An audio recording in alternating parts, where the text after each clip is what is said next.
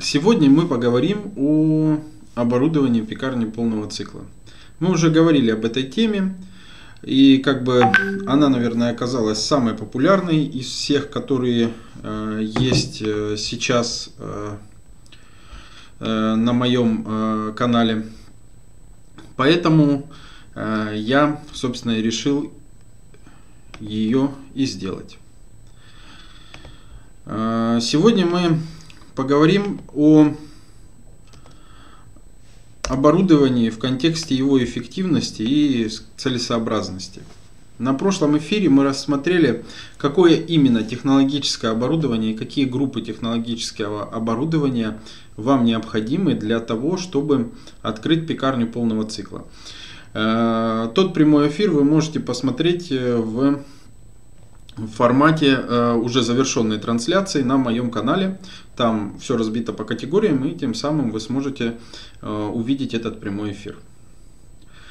Э, сейчас э, э, ну, на рынке присутствует достаточно большое количество технологического оборудования и инвентаря, э, который можно применить в своей пекарне полного цикла.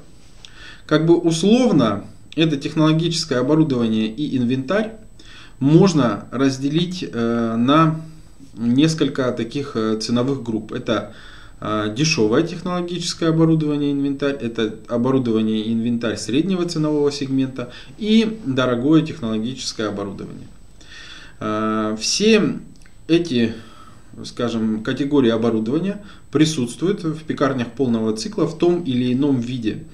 А, то есть, э, либо какие-то пекарни покупают только дорогое, либо комбинируют и дешевое, и дорогое, и среднее, либо дешевое и среднее покупают. Но все равно большинство пекарен все-таки используют э, именно в сегменте пекарни полного цикла, используют либо дешевое оборудование, либо оборудование среднего ценового сегмента.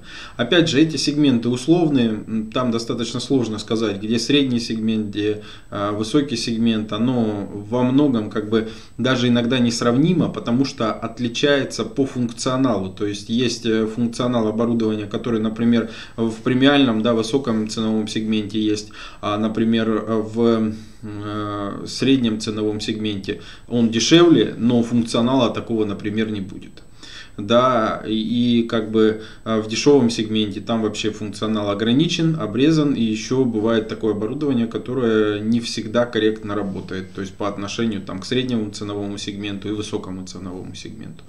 Поэтому здесь мы скорее исходим в выборе как бы рационального комплекта оборудования для своей пекарни из того, что мы э, разбирали в одном, опять же, из предыдущих прямых эфиров, а, из этапа формирования ассортиментной матрицы. То есть вот мы сформировали ассортиментную матрицу, и мы понимаем, э, на что наша ассортиментная матрица должна быть похожа, да, какие изделия в ней должны быть, какие конкретно изделия и как они должны выглядеть. Э, то есть это можно на начальных этапах э, посмотреть э, у конкурентов, да, либо у пекарни, которые вам нравятся, да, как они делают, и понимать, э, вот хотим производить такое изделие. Соответственно, если вы покажете это изделие тем людям, которые поставляют технологическое оборудование, производят технологическое оборудование, или покажете его технологу, технолог сможет примерно сказать, как это было произведено и на каком технологическом оборудовании. Опять же, все примерно. Потому что Э, отличия в печах дешевых и печах дорогих, они, конечно, есть, и иногда даже существенные. Но в целом и та печь дает температуру и дешевая, и средний ценовой сегмент тоже дает температуру. И так, точно так же и премиальный ценовой сегмент оборудования точно так же печь дает температуру. А вот уже каким образом там э, производитель решил те или иные задачи, чтобы э, был равномерный колер по всем изделиям, там, чтобы Э, было программируемое это оборудование, чтобы все функции работали надлежащим образом, чтобы все датчики, которые использованы в этом оборудовании, были э, ну, и соответствовали э, нормам, да, и как бы корректно отображали все, что происходит в пекарной камере, да, например, если мы берем печь, то это уже как бы стоит определенных денег. То есть, например, как бы хлеб, один и тот же сорт хлеба можно выпечь и в дешевом оборудовании, и в дорогом оборудовании. И не всегда это будет разный результат. Но в некоторых э, изделиях, э, такие как традиционные изделия, например, европейских сортов хлеба, там есть критичные моменты, да, которые как бы вы не сделаете в дешевом оборудовании. Его можно сделать либо в среднем ценовом сегменте, либо в дорогом ценовом сегменте. В дешевом как бы можно попытаться, но не факт, что это будет то изделие, которое вам э, необходимо, да, и изделие, которое будет продаваться в нужном объеме. Поэтому э, подход рациональный, который совмещает в себе и комбинацию и дорогих каких-то агрегатов, критичных агрегатов, дальше мы их рассмотрим, и дешевых э, агрегатов каких-либо, то это как бы ну, является таким достаточно э, важным фактором, потому что от этого зависит бюджеты открытия будущего предприятия. Льняные коврики для расстойки теста за квас. Удобная расстойка в холоде. Равномерная корочка для лучшего внешнего вида. Разный размер, разная расцветка. Стопроцентный лен. Подходит для пекарни, а также для домашнего хлебопечения. Ссылки для заказа в описании. Заказать можно на сайте Заквас, а также на маркетплейсе Озон. И давайте пойдем, наверное, по каждому агрегату в отдельности рассмотрим. Э, так как э, пекарня все-таки от слова печь, да, то, соответственно, больше мы на начальном этапе рассмотрим это хлебопекарную печь. То есть, по сути, вся производительность будущей пекарни считается хлебопекарной печи именно производственная производительность, да, такая вот тавтология. Что же касается то, сколько вам нужно производить изделий, то есть трафик, да, вот, например, у вас 300 чеков будет проходить, и вы будете продавать там в каждом чеке примерно по 3 изделия условно, и вот 900 изделий вам нужно делать. Соответственно, ваша печь должна все эти 900 изделий а, с успешностью выдавать в нужное вам время, а также эта печь э, все-таки э, должна делать чуть больше, потому что вы можете где-то неправильно рассчитать и, может быть, ошибиться в большую сторону, и как следствие вы должны четко понимать, что вы сможете расти. Либо у вас должно быть место для того, чтобы доставить вторую там, или третью хлебопекарную печь, да, для того, чтобы вы могли вырасти и производить больше. Соответственно, э, если э, как бы мы понимаем, что печь является одним из таких важных факторов, которые как бы используются для производства изделий, то их можно разбить на такие для именно пекарен полного цикла мы здесь не берем какие-то большие хлебопекарные производства, да, а именно пекарни полного цикла. На таких э, основные это все-таки две группы. Это подовые печи, которые позволяют выпекать больше ремесленные, традиционные сорта хлеба и получать определенные виды и свойства этих изделий. Да и, а также конвекционные печи, да, то есть это печи, которые преимущественно, то есть э, их основ, основа составляет конвекция воздуха, где присутствует вентилятор и как бы э, получается, ну, есть стенок и вентилятор, который распределяет равномерно температуру по камере. А, и есть также подовые печи, это статическая температура, где нет вентилятора, и там принципиально э, ну, отличающийся по технологии выпечки и по результату, который мы получаем, а, собственно, продукт. Поэтому э, мы здесь четко должны для себя понимать, если мы открываем, допустим, ремесленную пекарню, в которой присутствуют э, пшеничные сорта хлеба, ржаные сорта хлеба, которые больше имеют такой направленность, скажем, аутентичный, такой, э, скажем так, ручной, ремесленный, а, хлеба там на заквасках, хлеба длительного брожения, то есть э, такие трендовые изделия, да, то мы должны комбинировать в своей пекарне это подовую печь и конвекционную печь. Какое количество их зависит от производительности. Какие конкретно это печи должны быть, точно так же зависит от производительности и бюджетов. Поэтому здесь мы конкретику сейчас не будем рассматривать. В одном из следующих прямых эфиров я рассмотрю готовые комплекты технологического оборудования, возможно, да, и вы уже сможете понять, а, какое именно технологическое оборудование вам нужно. Здесь же мы просто рассматриваем концепцию подбора этого оборудования да, и как его правильно формировать. Соответственно, печи мы подобрали. Из этого следует, что у нас должны быть определенные расстоечные мощности. То есть хлеб где-то должен подходить, скажем так, да, растаиваться, проходить окончательную расстойку. Хлебобулочные изделия мелкоштучные, слоеные, сдобные точно так же должны проходить процесс расстойки в каком-то месте. Да? Здесь для хлебов процесс расстойки может происходить в трех разных вариантах. Он может проходить в условиях цеха после замеса. Он может проходить для некоторых сортов э, в условиях расстоечной камеры при температуре плюс 3, э, плюс 26, 28, 30 градусов по Цельсию. Он может также проходить в условиях холодильной камеры, когда происходит длительная холодная ферментация. Открытие пекарни и хлебопекарного предприятия. Разработка ассортимента. Технологические карты. Подбор оборудования и инвентаря. Оценка помещения. Обучение персонала. Консультации на всем этапе открытия. Открываем любые форматы хлебопекарных предприятий, пекарни, хлебопекарные производства. Современные технологии, современный ассортимент. Оставляйте заявку на открытие на сайте в описании. Смотрите видео о выполненных проектах, ссылки в описании. Что же касается э, слоенных или дрожжевых сдобных изделий, здесь э, расстойка может проходить э, как э, в расстоечной камере при разных температурах и влажности. И в принципе в других условиях расстаивать эти изделия не рекомендуется, потому что есть ограничения, э, которые накладываются технологией. Опять же, например, здесь мы не берем шкафы отложенной расстойки. То есть шкаф отложенной расстойки по сути не э, расстаивает изделие, а блокирует расстойку на какой-то промежуток времени и потом запускает расстойчный процесс уже через, э, собственно, определенный промежуток времени, который мы задали на таймере.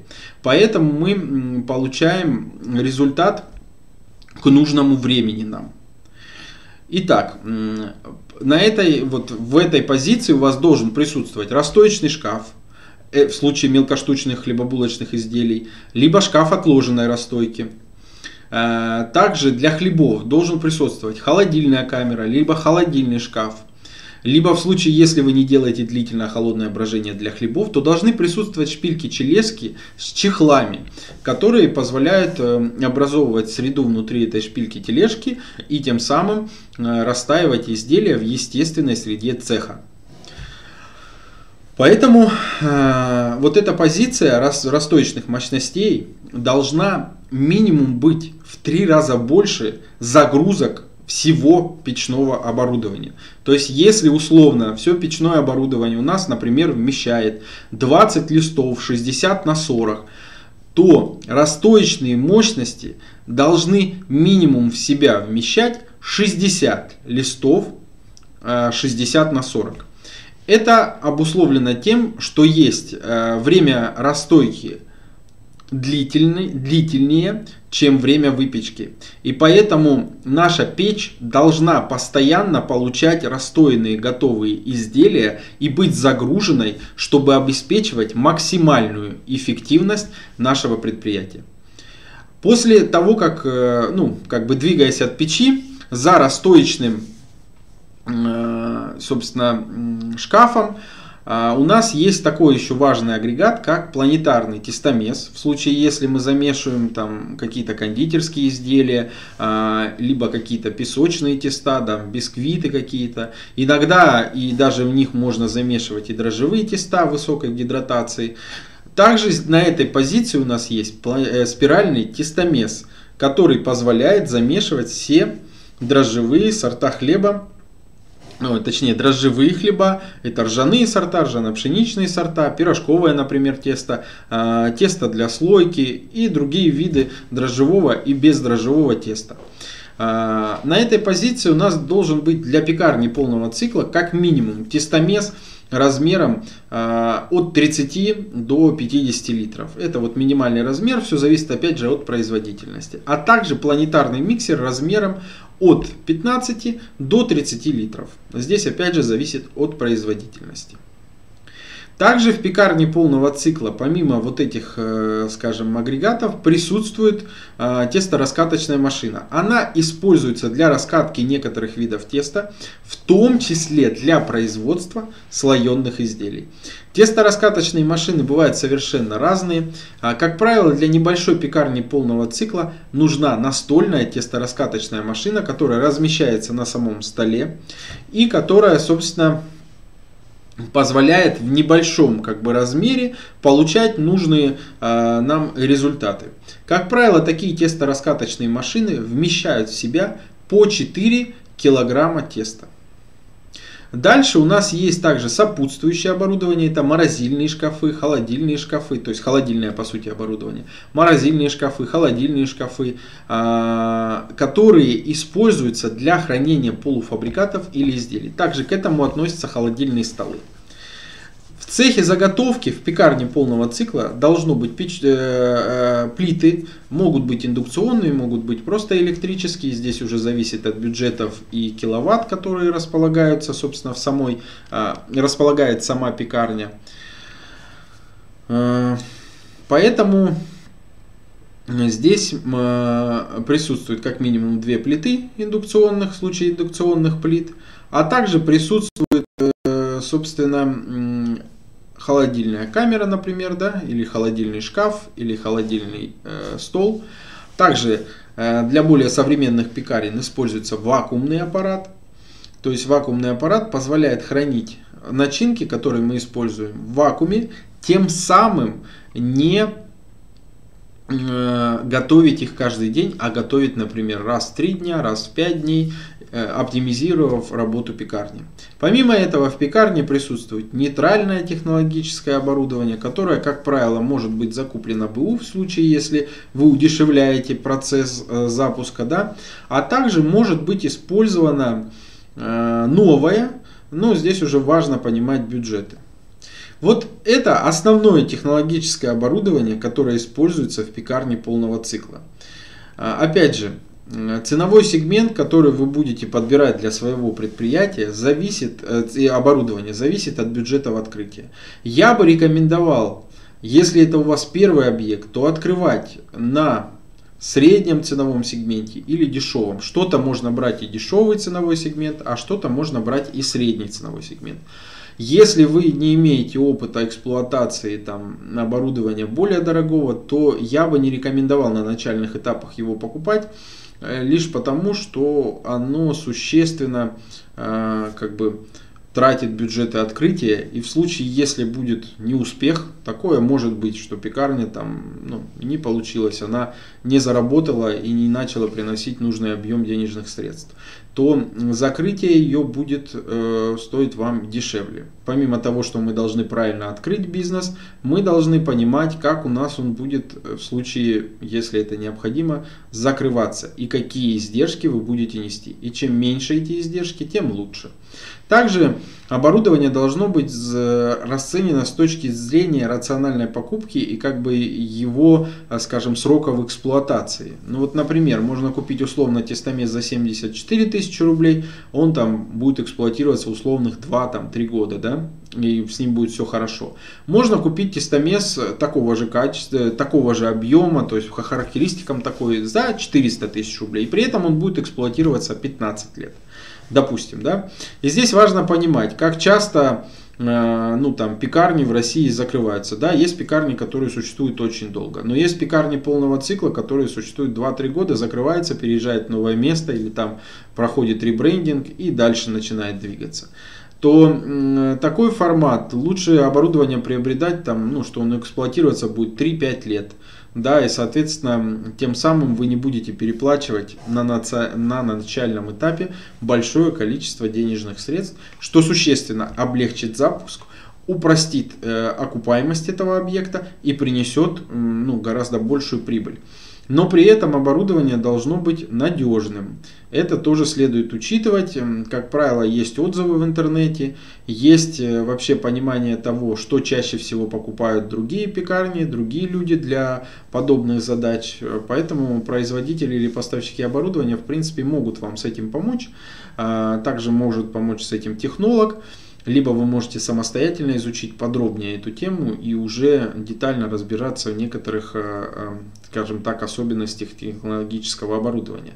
Одно скажу точно, что если это оборудование дорогое, то, как правило, оно хорошее, как правило. Но не всегда так. А, можно найти и дешевле, да, но при этом те же характеристики оно будет выполнять. То есть э, здесь важно еще такой момент, вы можете к некоторым поставщикам и производителям приехать и произвести пробные выпечки и понять вообще вам, подходит это оборудование, не подходит, сможете ли вы его эксплуатировать для того ассортимента, который планируете делать или не сможете. То есть эм, такое вот у нас видео получилось о том, скажем так, о рациональном выборе технологического оборудования. Также в начале видео я рассказал о том, как правильно начать подбирать технологическое оборудование. В следующих прямых эфирах мы также будем затрагивать эти темы, и я буду более подробно раскрывать информацию про технологическое оборудование и инвентарь, потому что я вижу, что эта тема оказалась наиболее актуальной, а, поэтому я планирую, что еще будут точно несколько прямых эфиров. Возможно, мы эту тему будем раскрывать достаточно долгий промежуток времени, чтобы вы максимально могли узнать о, о этом много и для себя вообще принять решение, хотите ли вы открывать пекарню или нет, а может просто послушать ради общего развития.